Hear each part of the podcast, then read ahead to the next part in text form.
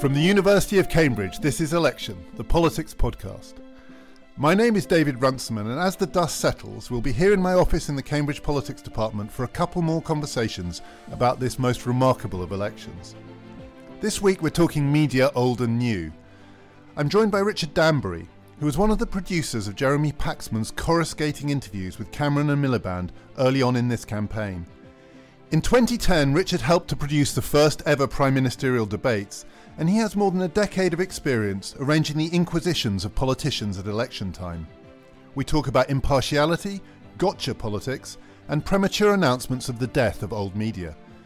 Richard tells me what the losing parties should be looking for as they choose their new leaders.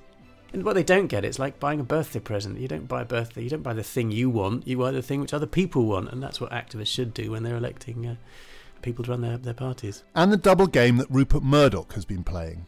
The old thing about journalism is it's uh, you, you've got to be aware of what you want the audience to think, and also you've got to be aware of what the audience wants you to say. It's a reciprocal thing, and I think with Murdoch, those combined motivations are patent in his support for Sturgeon in Scotland and for Cameron in England.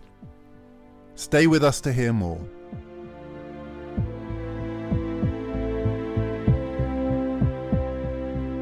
First, our regular panel Helen Thompson, an expert on economics, Finbarr Livesey on public policy, and Chris Brooke on political theory.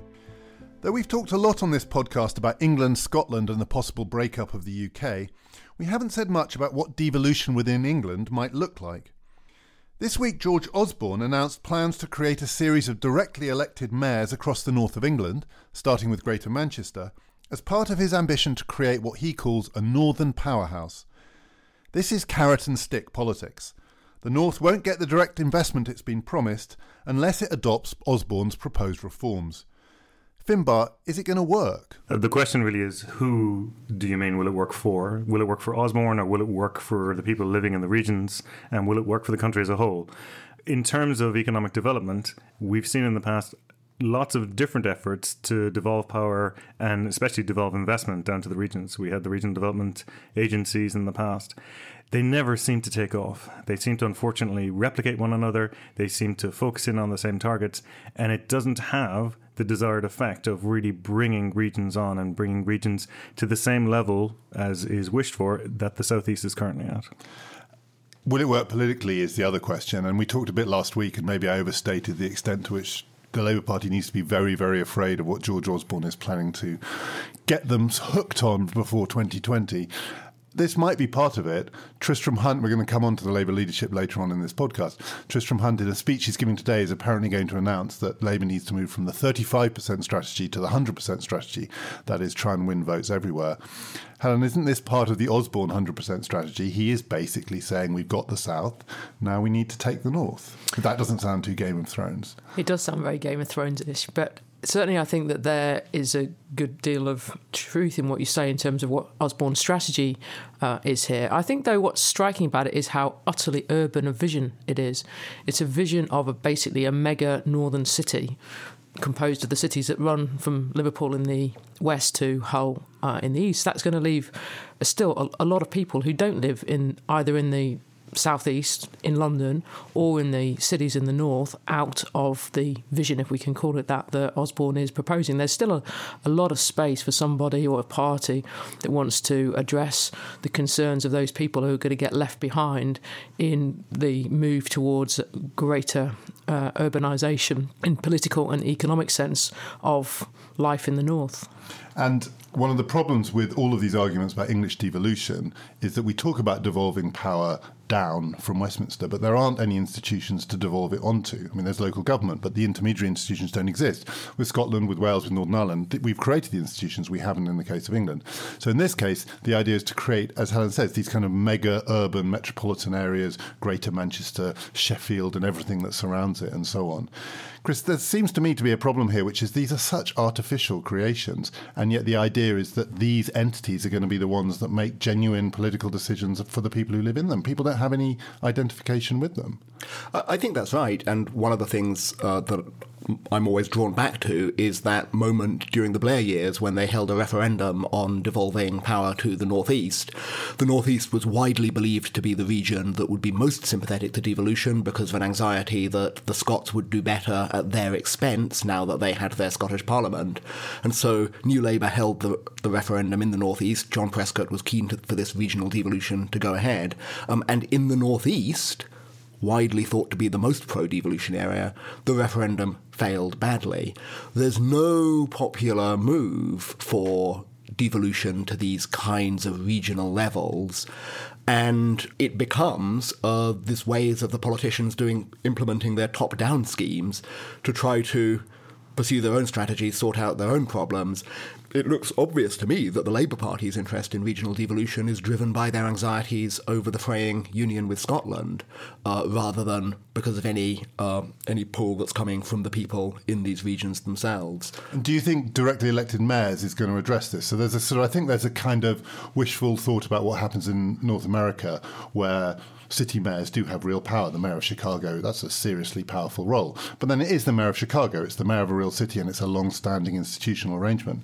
The idea is, say, to create a mayor of Greater Manchester, which will draw in all sorts of smaller towns around Manchester under this aegis. Is it is it going to work? Is that going to kind of galvanise local politics because these will be real elections for positions that people can understand, exercise real power? Well, maybe it will, and maybe it won't. And we've got the precedent of London that uh, you can look at. Uh, Ken Livingstone and Boris Johnson swapping the mayoral position. Has that transformed things for London? I think, on balance, probably the mayor is a decent institution, all things considered.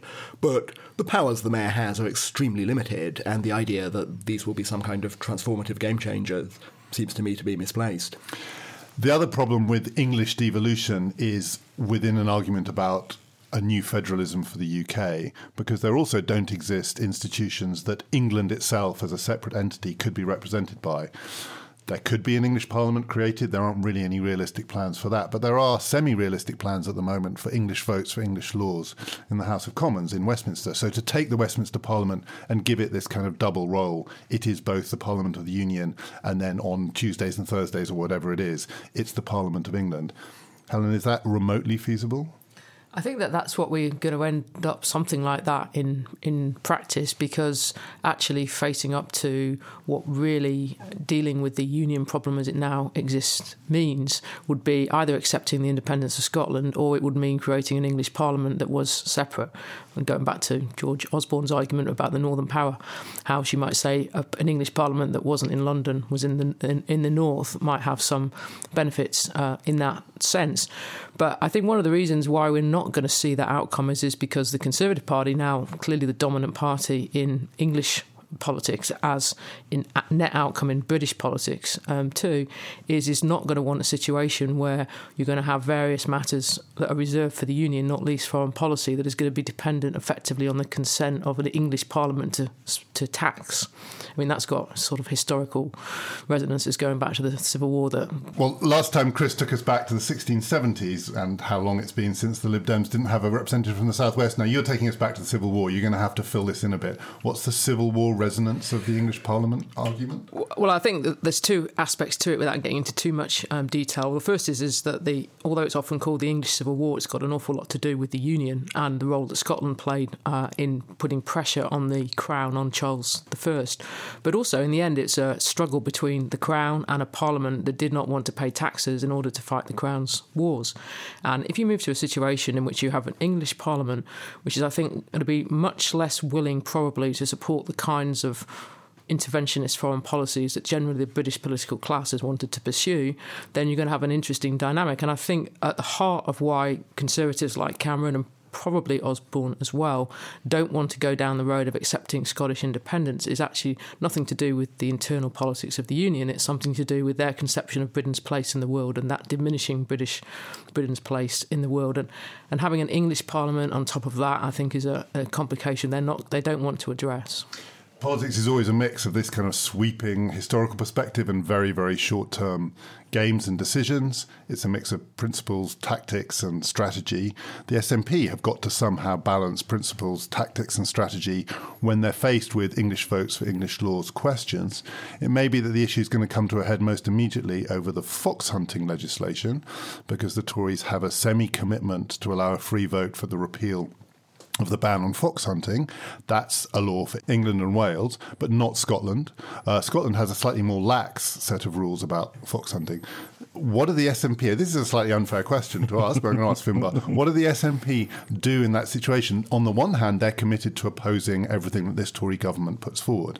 On the other hand, it would look very odd to lots of people for the SNP to join forces with Labour to prevent the repeal of the fox hunting legislation in England when they themselves have allowed looser regulation of fox hunting in Scotland. So they're, they're caught. They're, well, they may be caught. This may be one of those ones where you try to dodge about it by essentially abstaining and staying away. Although we should say this week the SNP are not just there; they are now occupying the Labour benches because they want people to know they are there. Absolutely. And so, if you were playing the politics from the Conservative side, you want to put them on difficult votes immediately because you want. They're saying they want to be the opposition. Well, then you've got to be the opposition and you've got to turn up. But on that kind of vote, which really gets them nowhere, they would prefer probably just to step aside and just put their fingers in their ears and go, let's get on to something more interesting. Why don't we? But if they're forced into the position of being the opposition, I think they would actually say, on principle, we'll block the Tories. We said we were going to block the Tories.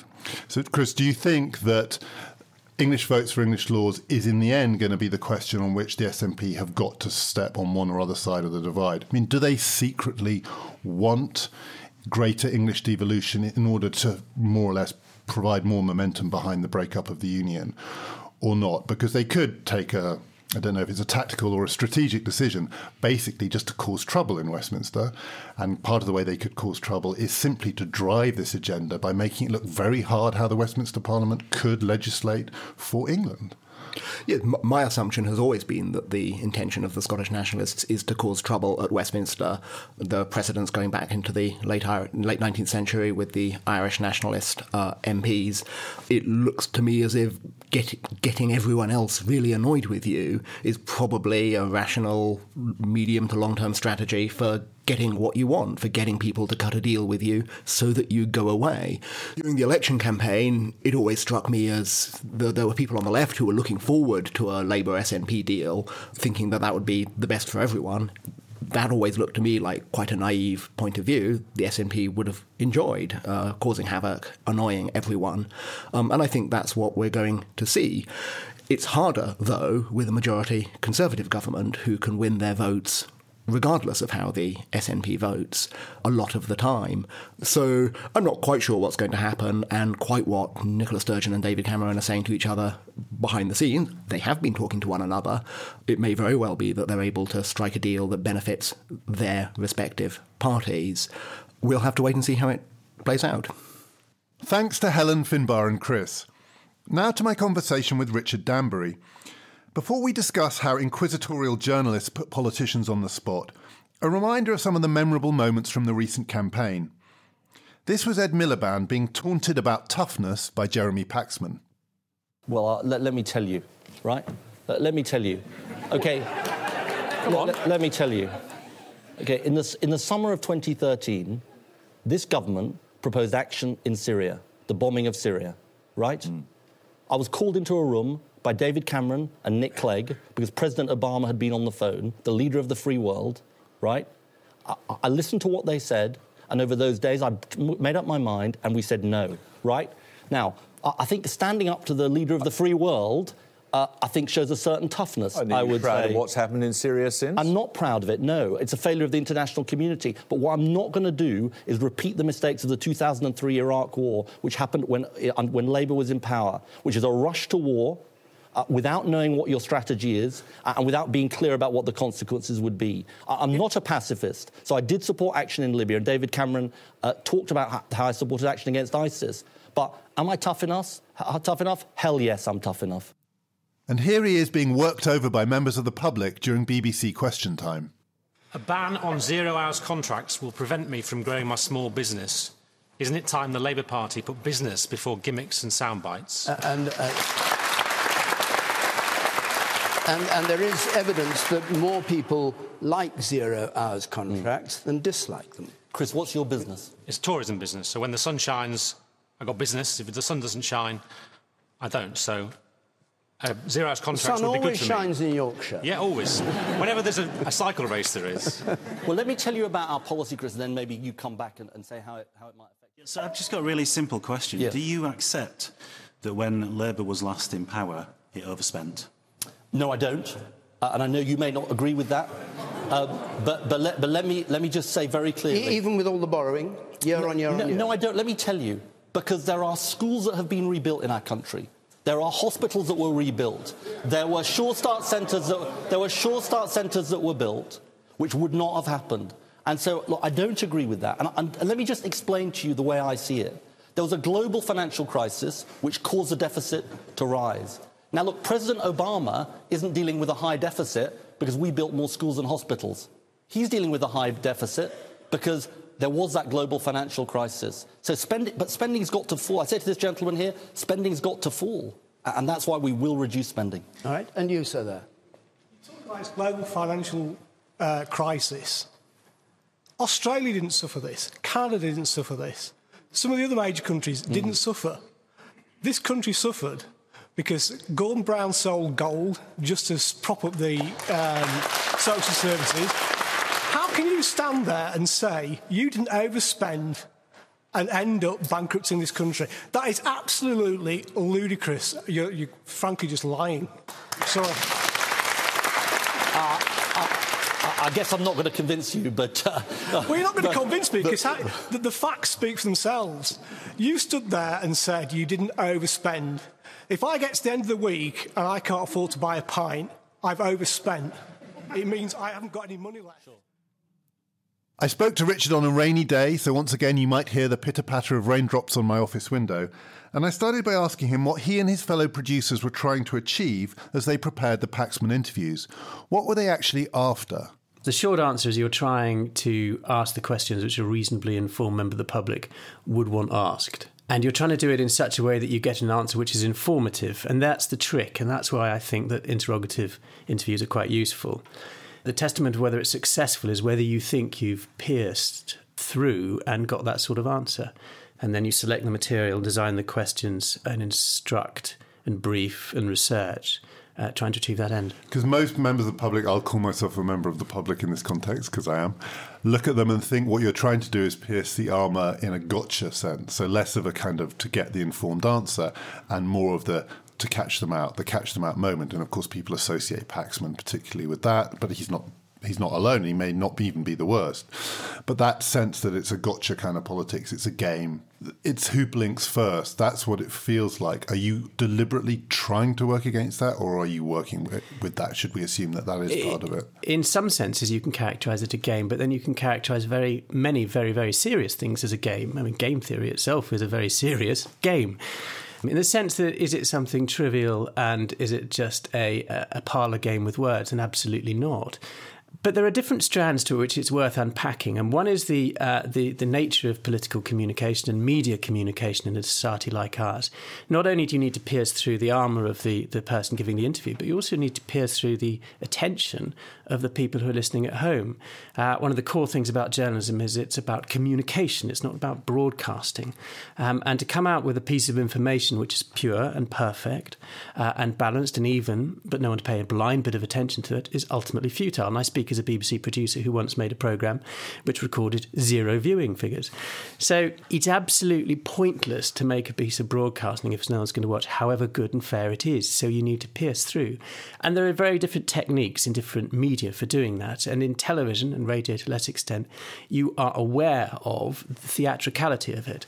Um, television, particularly so, I've produced reporters who have no concept of the fact that their face is a way of helping the audience understand things. They don't get the theatre, they look like a pudding, and all the uh, shots of them look like a pudding, and it puts you off, and therefore the message is diluted. So, no one would accuse Jeremy Paxman of being one of your presenters who doesn't get the theatricality of it, and his face is magnificent in many ways. Yes. And it was during those interviews.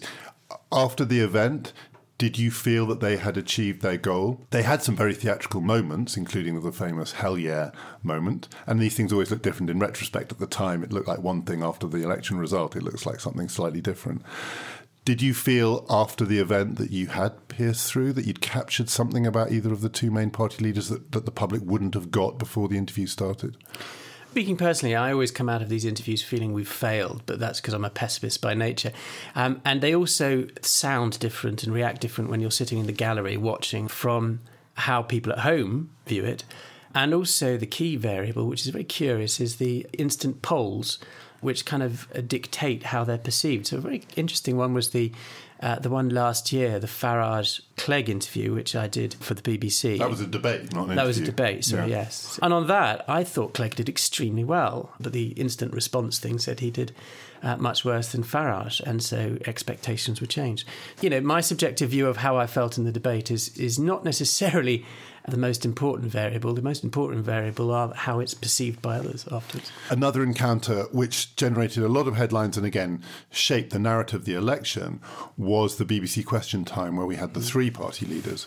And in particular, the confrontation between Ed Miliband and an audience which included people who asked him questions that he clearly hadn't really been asked before, including the one that really stood out for me was the businessman who was in favour of zero hour contracts and thought that they were great. And he did slightly have the look of a man who'd never heard anyone say that. And that was very different. It had a different feel. It's very hard to imagine mainstream media interviewer putting him on the spot in that way. Do you feel that there are some things that Paxman can't get to that you can get from that kind of encounter? No, I don't actually. I mean, it's very interesting you say that. I thought you were going to highlight a different question, which is one which we feel I feel we ought to have asked but didn't, which is asking Labour, "Did you spend too much?" Which seems to have been the the question of the uh, you know the interrogative question of the moment. I've got a But I think that question, he has been asked that question a lot. That He can't have been surprised by that question. David Cameron's been holding that letter from Liam Byrne Yes. for years saying But we ran out of money. It was so I felt that there were some things that you get from the public, and it was partly kind of the guy saying, I'm a small businessman, I can tell you things that you won't hear from other people that you don't get from the mainstream interviewers. Well, I mean, just a couple of things. I mean, firstly, uh, in terms of the question asked, I mean, I do think that perhaps it's the context, perhaps it's the framing, whatever it is, it was a miss. We didn't ask. In terms of uh, uh, is there a particular sort of question uh, that Paxman can't ask, or more generally, interrogative question that Andrew Neil or, or, or Humphrys or anyone else can ask? I don't think so. We pay a lot of attention, at least I do, when I'm thinking about these things, of whether attack from the right or the left, and you don't have a particular view. You, the route of travel and the angle of attack comes from what you're seeking to get out of it, rather than a pre existing political narrative which you have in your head. What I think is important is the context, um, and I've thought quite a bit about professional interrogative journalism and lay interrogative journalism, the benefits and the downsides. And if you look at it historically, there's some wonderful examples of lay interrogative journalism doing very well. The fa- famous example is questioning Margaret Thatcher about the Belgrano, when she said it was heading in one direction, that was incorrect, and it was heading in another. There are times when they can ask questions and get an answer which professionals can't. It may be because the professionals have their guards down. It may be because they they're more limited in their potential responses to a member of the public than they are to a to a, a uh, professional journalist. So in a member of the public, they have to remember the name, they have to look them in their eye, they can't be aggressive, too aggressive back. There are all these things which they can do and do do with professional journalists. So I guess it's probably more context rather than the nature of the question, which is the difference. One of the striking things about the question time encounter with the 200 or so members of the audience is that each of the half hour exchanges was kind of unbalanced in the sense that it was genuinely hostile all the way through. There's a feeling, even with Paxman, that after a sustained burst of hostility, he has to back off a bit and move on to something else. Do you feel that you're constrained at all by the requirement not to feel like you are just coming at these politicians from a particular direction all the way through the interview? Yes, I do, but I see the, the benefits of being constrained. And does that compare with the members of the public? Yes. The Question Time programme is an interesting comparison with the 2010 election. There's an ability in the format for the, the head of steam to build up. If you look back at the 2010 uh, questions for the party leader programme, there was no possibility of clapping. There was no possibility of. It was very limited amount of subsidiary questions that could be asked. What's the curious alchemy of a of a question time debate? And I think it is this capacity for the atmosphere in the in the room itself to build up and exert pressure. And you compare that with a, a comparable sort of debate format where that was deliberately withheld, and you see that there it was much more controlled, and that uncontrollable element did not manifest itself. It was more sterile. Did you think we learned anything from a seven person debate that we couldn't get at via other formats? Yeah, yes, you did. I mean, there's always a trade off, I've always thought, between the more people, potential interviewees, and the uh, the amount you can learn in traditional means from them. Because if they've all got something to say, and if there's a choreographed amount, sort of things they have to say, then you're going to get less information out. At least that was my starting position. But what you do get, I think, from that seven-person debate, you do get the kind of you get the shifting sands of their relationship with each other, um, which is manifest, particularly on television when you can see. When you make decisions for your company, you look for the no-brainers. And if you have a lot of mailing to do, stamps.com is the ultimate no-brainer. It streamlines your processes to make your business more efficient, which makes you less busy. Mail checks, invoices, legal documents, and everything you need to keep your business running with stamps.com. Seamlessly connect with every major marketplace and shopping cart. Schedule package pickups and see your cheapest and fastest shipping options from different carriers. With rates up to 89% off USPS and UPS rates. And with the Stamps.com mobile app, you can take care of mailing and shipping wherever you are. Make the same no brainer decision as over 1 million other businesses with Stamps.com. Sign up with Code PROGRAM for a four week trial, plus free postage and a free digital scale. No long term commitments or contracts. That's stamps.com. Code program. Happening. And I think also with the seven person debate, this is with hindsight, but I think it was also thought at the time, it really did help Nicola Sturgeon because she stood out as someone who seemed in control. It's quite a difficult format to control. And even I think David Cameron wasn't entirely comfortable. She seemed comfortable, though there were six other people on the stage, with dominating the parts of the conversation where she was able to speak. And I do think that really did make a difference in conveying her and her stature in a way which many people, including people in England who knew almost nothing about her, hadn't got before then. I think that's right. And again, you, you think back to 2010 and Cleggmania and what happened there. That leads you to other thoughts. When they first suggested uh, prime ministerial debates in this country, Alec Douglas-Home came out with a pithy phrase that the uh, he was against it because the best actor would win, supported by the best showman. Implicitly, he was saying there is a very weak correlation between those sorts of skills and being able to run a country, and therefore you'd get the wrong sort of people running the country. And that you know, it's a greater problem about democracy in general. But leaving that aside, I think that's what you. It's absolutely right. Nicola Sturgeon and and, and Clegg coming to the fore in these debates is something that happens. But at least the subsidiary question: Is it good that it happens? I'm not going to leave that. I don't know what the answer to that question is. You'd know better than me what the answer to that question. Well, we have one test with Cleggmania, which is we know what happened to Cleggmania, and then we know what happened after five years of Clegg in government, which would lead people, I suspect, in future to be somewhat more cautious about thinking that mania coming out of these debates is going to be a recipe for long term success. And we'll see with Nicola Sturgeon in five years' time. People may be thinking, as they have often said of this election, be careful what you wish for. I think that's right. I think the, the, the strongest you can definitely say is there's no necessary correlation between wowing the audience in one of these debates and coming out on top and being able to run a country well. There may be, I don't know, but there's no necessary correlation. So, one thing that was said about this election in the run up was that, and it's been said about various elections over the past 10, 15 years, this was going to be the Facebook election, the Twitter election, the social media election, and particular this time, and we said it a bit on this podcast, the influence of the press seemed to have been diminished. Murdoch is not the figure that he was. And yet, post the result, it doesn't look like that at all. As various people have said, maybe it wasn't the Sun what won it, but it definitely wasn't Twitter what won it.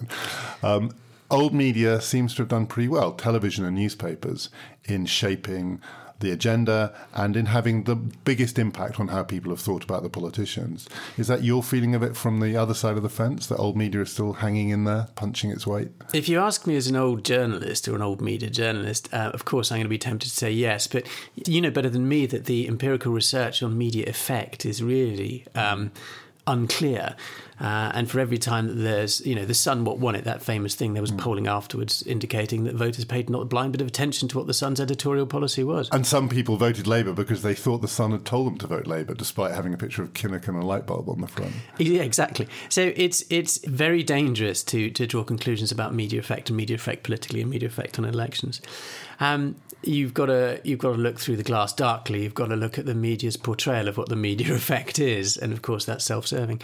Uh, but leaving that aside, which I think is a valid point, um, and but we all we all are in that glass darkly. Leaving that aside, and also comparing with the 2010 election, they said that was going to be the new media election, and it wasn't. The format, an old format, which was designed, I think, in 1956 for the American presidential debate between Kennedy and Nixon. An old format was the one which swung it all the political energy at the beginning was spent thinking about these old formats. So, in the end, it will happen, I guess, that uh, you know old forms of journalism will lose their clout. But at the moment, they don't, um, for reasons, I guess, of reputation, legacy, belief, inertia. But they're still there. And as you say, the evidence about newspapers influencing how people vote is not just mixed. I think there is a consensus that it's very, very small. What Murdoch was doing this time was not trying to tell people how to vote, but trying to make sure he was on the right side of the people who were likely to win. So he went for Sturgeon. Other, there's no explanation for it otherwise, for a single newspaper to support Sturgeon in Scotland. There is a motivation, and that's to do with commerce rather than politics. Right, but So- the, but commerce, which is he wants to be on the winning side. He doesn't think he can create the winning side. He just wants to be there when it happens. you know the, the, the imperative of commerce and politics are distinct rivers which run in the same bed sometimes you know they're aligned and sometimes they diverge and i think on this one he you know he wants obviously to be closer to the party to wield influence so that he can say he can pull in favors. But on the other hand he wants to keep his his papers selling. It's the old thing about it's the old thing about journalism is it's uh, you, you've got to be aware of what you want the audience to think, and also you've got to be aware of what the audience wants you to say. It's a reciprocal thing, and I think um, with Murdoch, those combined motivations are patent in his support for Sturgeon in Scotland.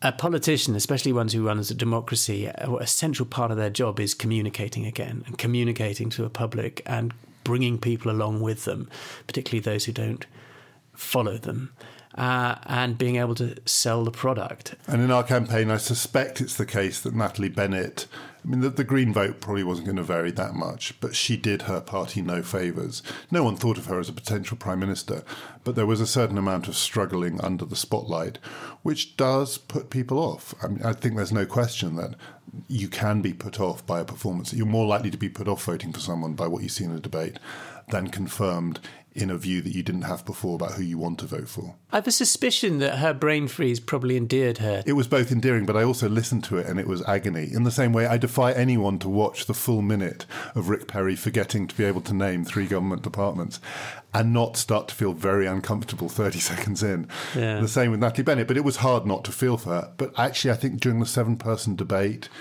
she really did look a little bit like someone who was out of her depth. And Yeah. that did not help. And I think the Green Party actually missed a trick because that was their one moment in the Yeah. spotlight every five years. I, mean, I genuinely think that the Green Party, in hindsight, should have chosen someone else. Yeah.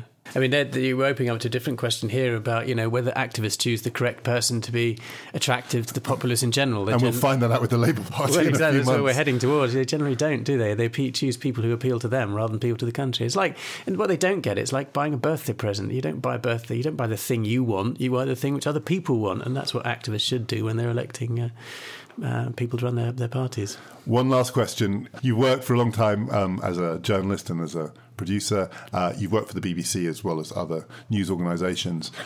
One thing that no one was expecting was that the Conservatives would get a majority, and now that they have, the question of what will happen to the BBC has risen up the agenda. In that coalition provided some insulation for the BBC, they're now once again fully exposed to the wrath, if that's what it is, of the Conservative Party, which also has now appointed as the relevant minister someone, John Whittingdale, with a track record, if not of hostility, of scepticism about the BBC and its licence fee. Are you worried for the future of the BBC? Do you think that we are about to embark on a new period of straight confrontation between the public broadcaster and the elected government? Am I worried? Well, one's always worried about the BBC for a number of reasons. I think W1A is an acute observational documentary. Uh, and is far too close to comfort. Uh, what do I think is going to happen in the future? I don't know, uh, and nor am I think uh, uh, I've got nor I've got a particularly informed opinion.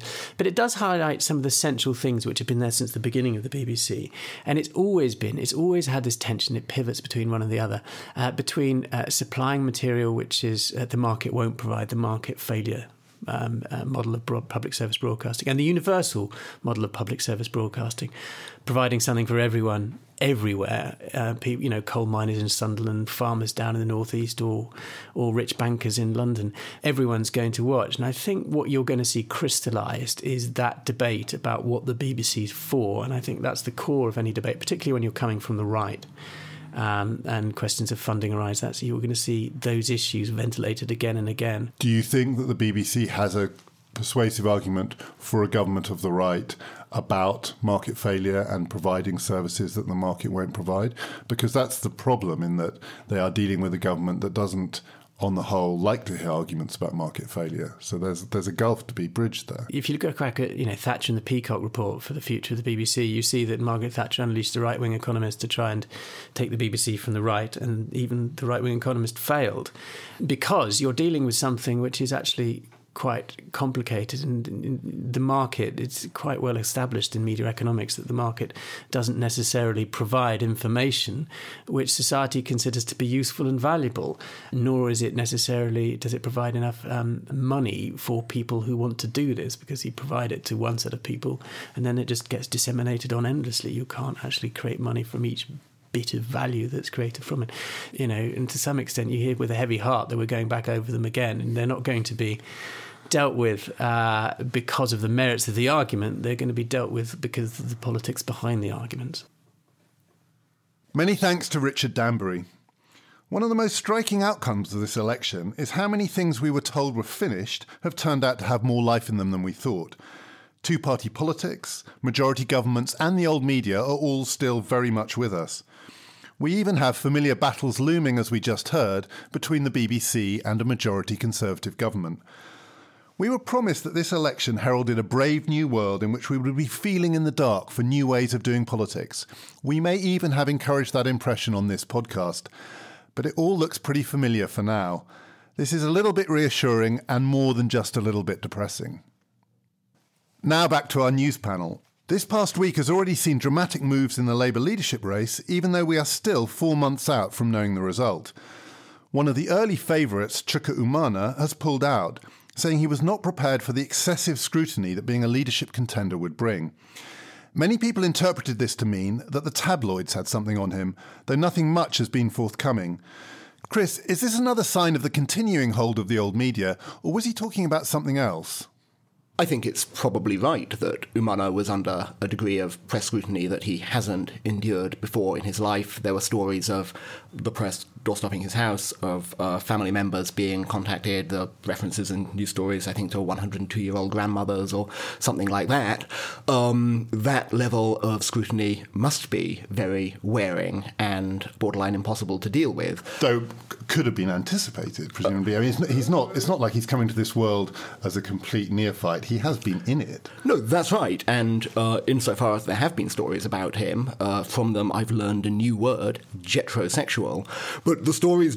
You can't just move on. Tell us what a jetrosexual is. Well, the stories seem to be uh, new versions of stories that have been in the papers before. That Umunna is a wealthy man who belongs to elite social networks that do things on the internet and uh, for people with uh, lots of disposable income, young people who like enjoying themselves. And there have been stories stories in the past where journalists have been able to access the uh, discussion transcripts or whatever that are going on on these websites. And what appeared in the Sunday papers uh, was new versions of that kind of thing, nothing especially dramatic. And that's partly why I think another plausible story about what Umunna is up to is making a decision that this is too early for him. He's in his mid 30s. Lots of people are of the view that Labour will probably lose the 2020 election already.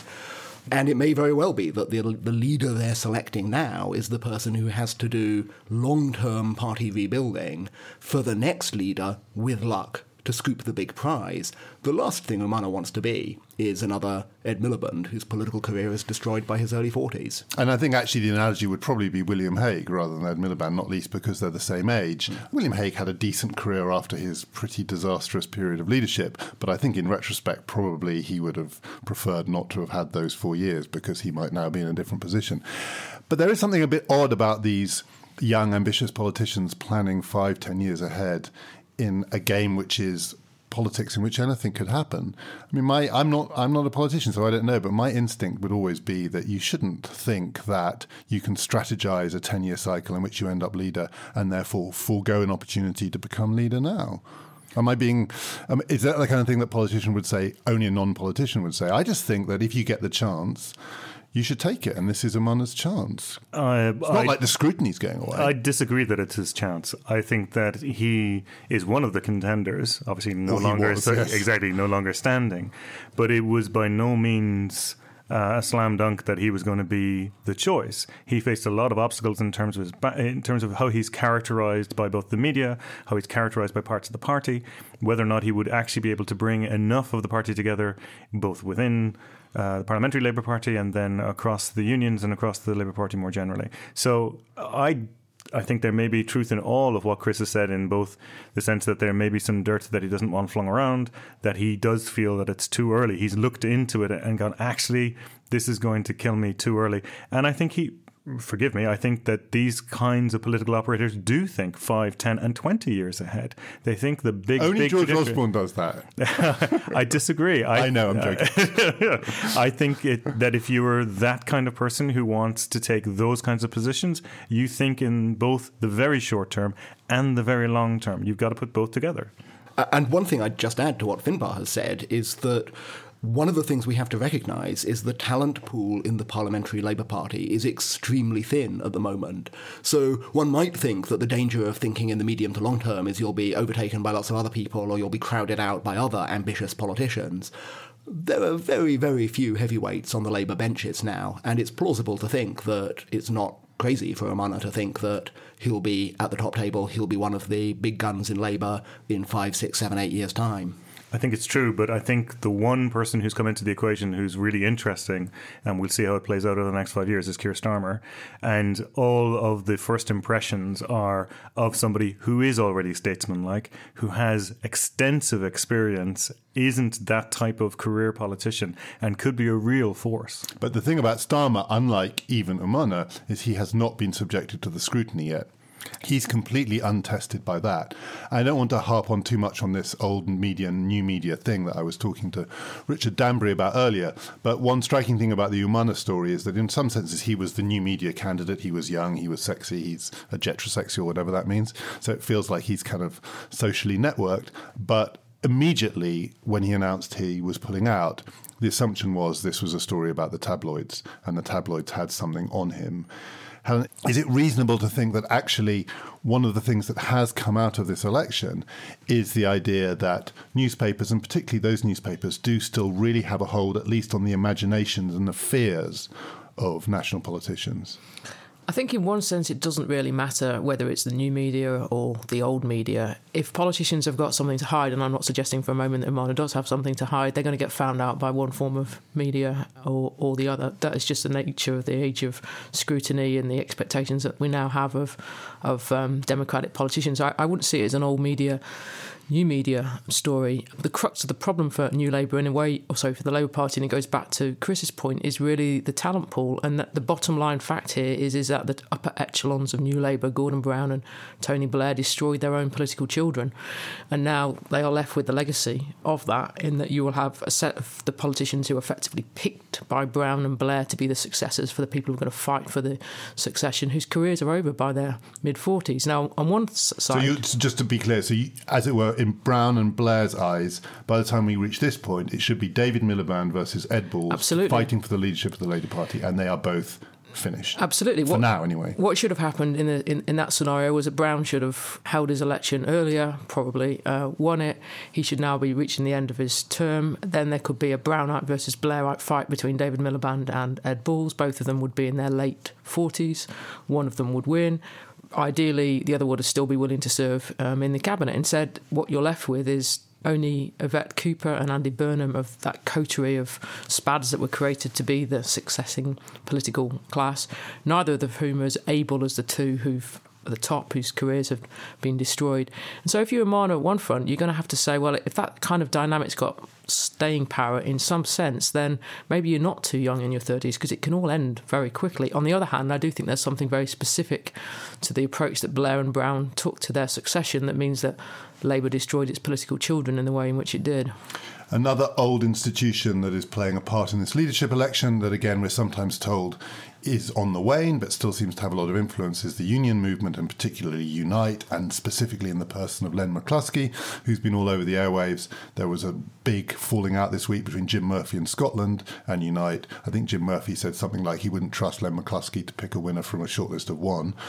Um, the rumour is, I don't know if it's a rumour or if it's simply a fact, that Unite are trying to engineer it so that Andy Burnham becomes the leader of the Labour Party.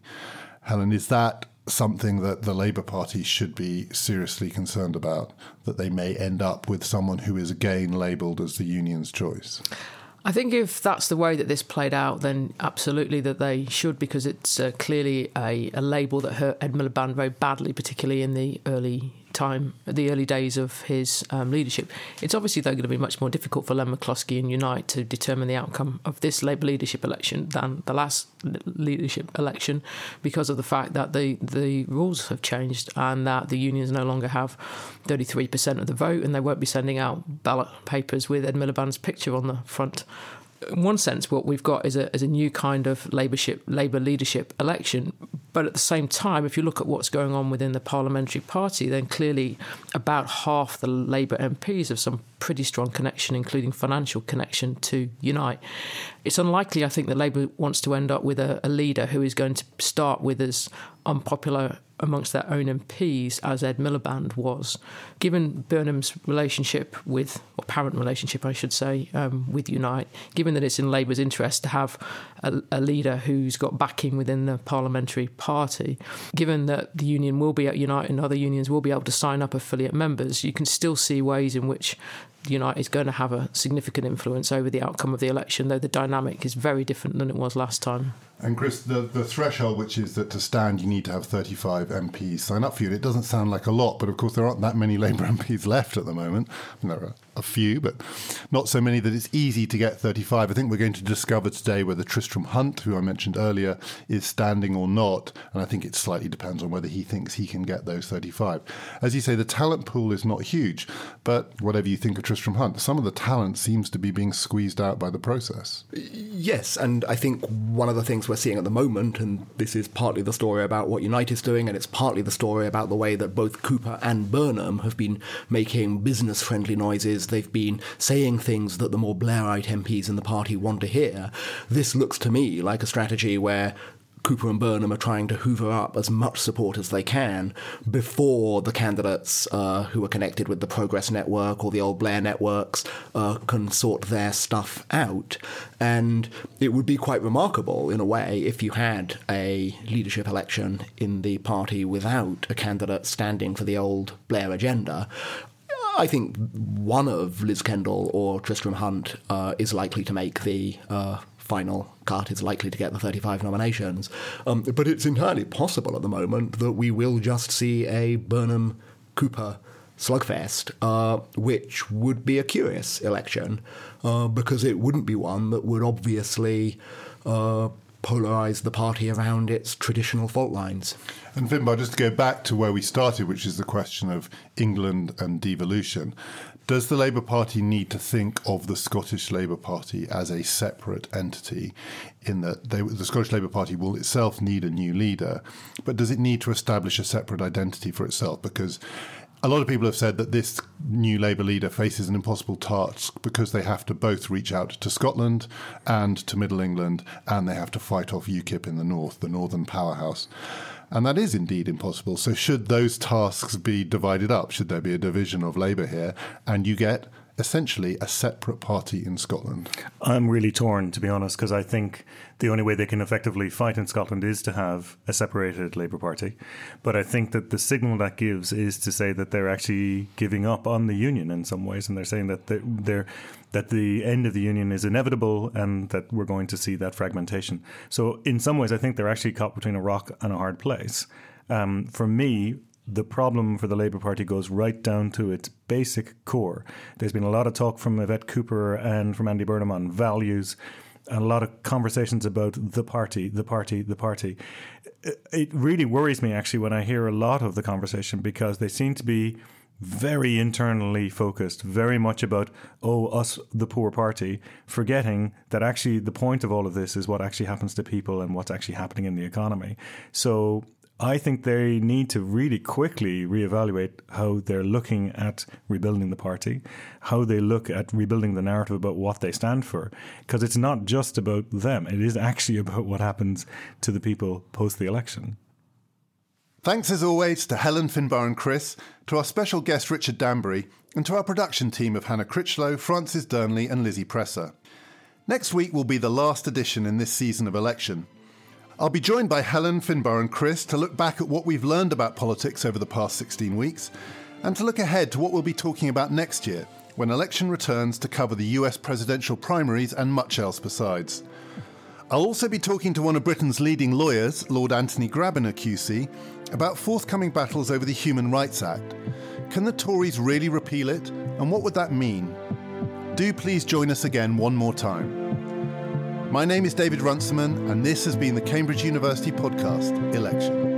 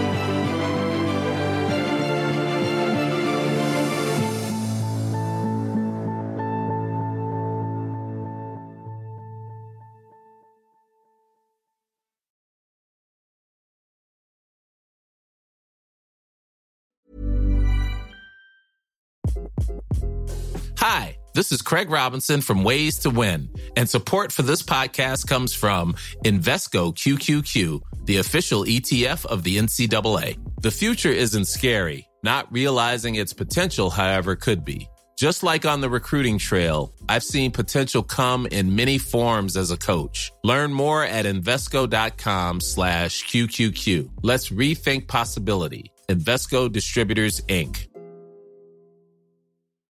When you need mealtime inspiration, it's worth shopping Kroger, where you'll find over 30,000 mouth-watering choices that excite your inner foodie. And no matter what tasty choice you make, you'll enjoy our everyday low prices, plus extra ways to save, like digital coupons worth over $600 each week. You can also save up to $1 off per gallon at the pump with fuel points. More savings and more inspiring flavors make shopping Kroger worth it every time. Kroger, fresh for everyone. Fuel restrictions apply.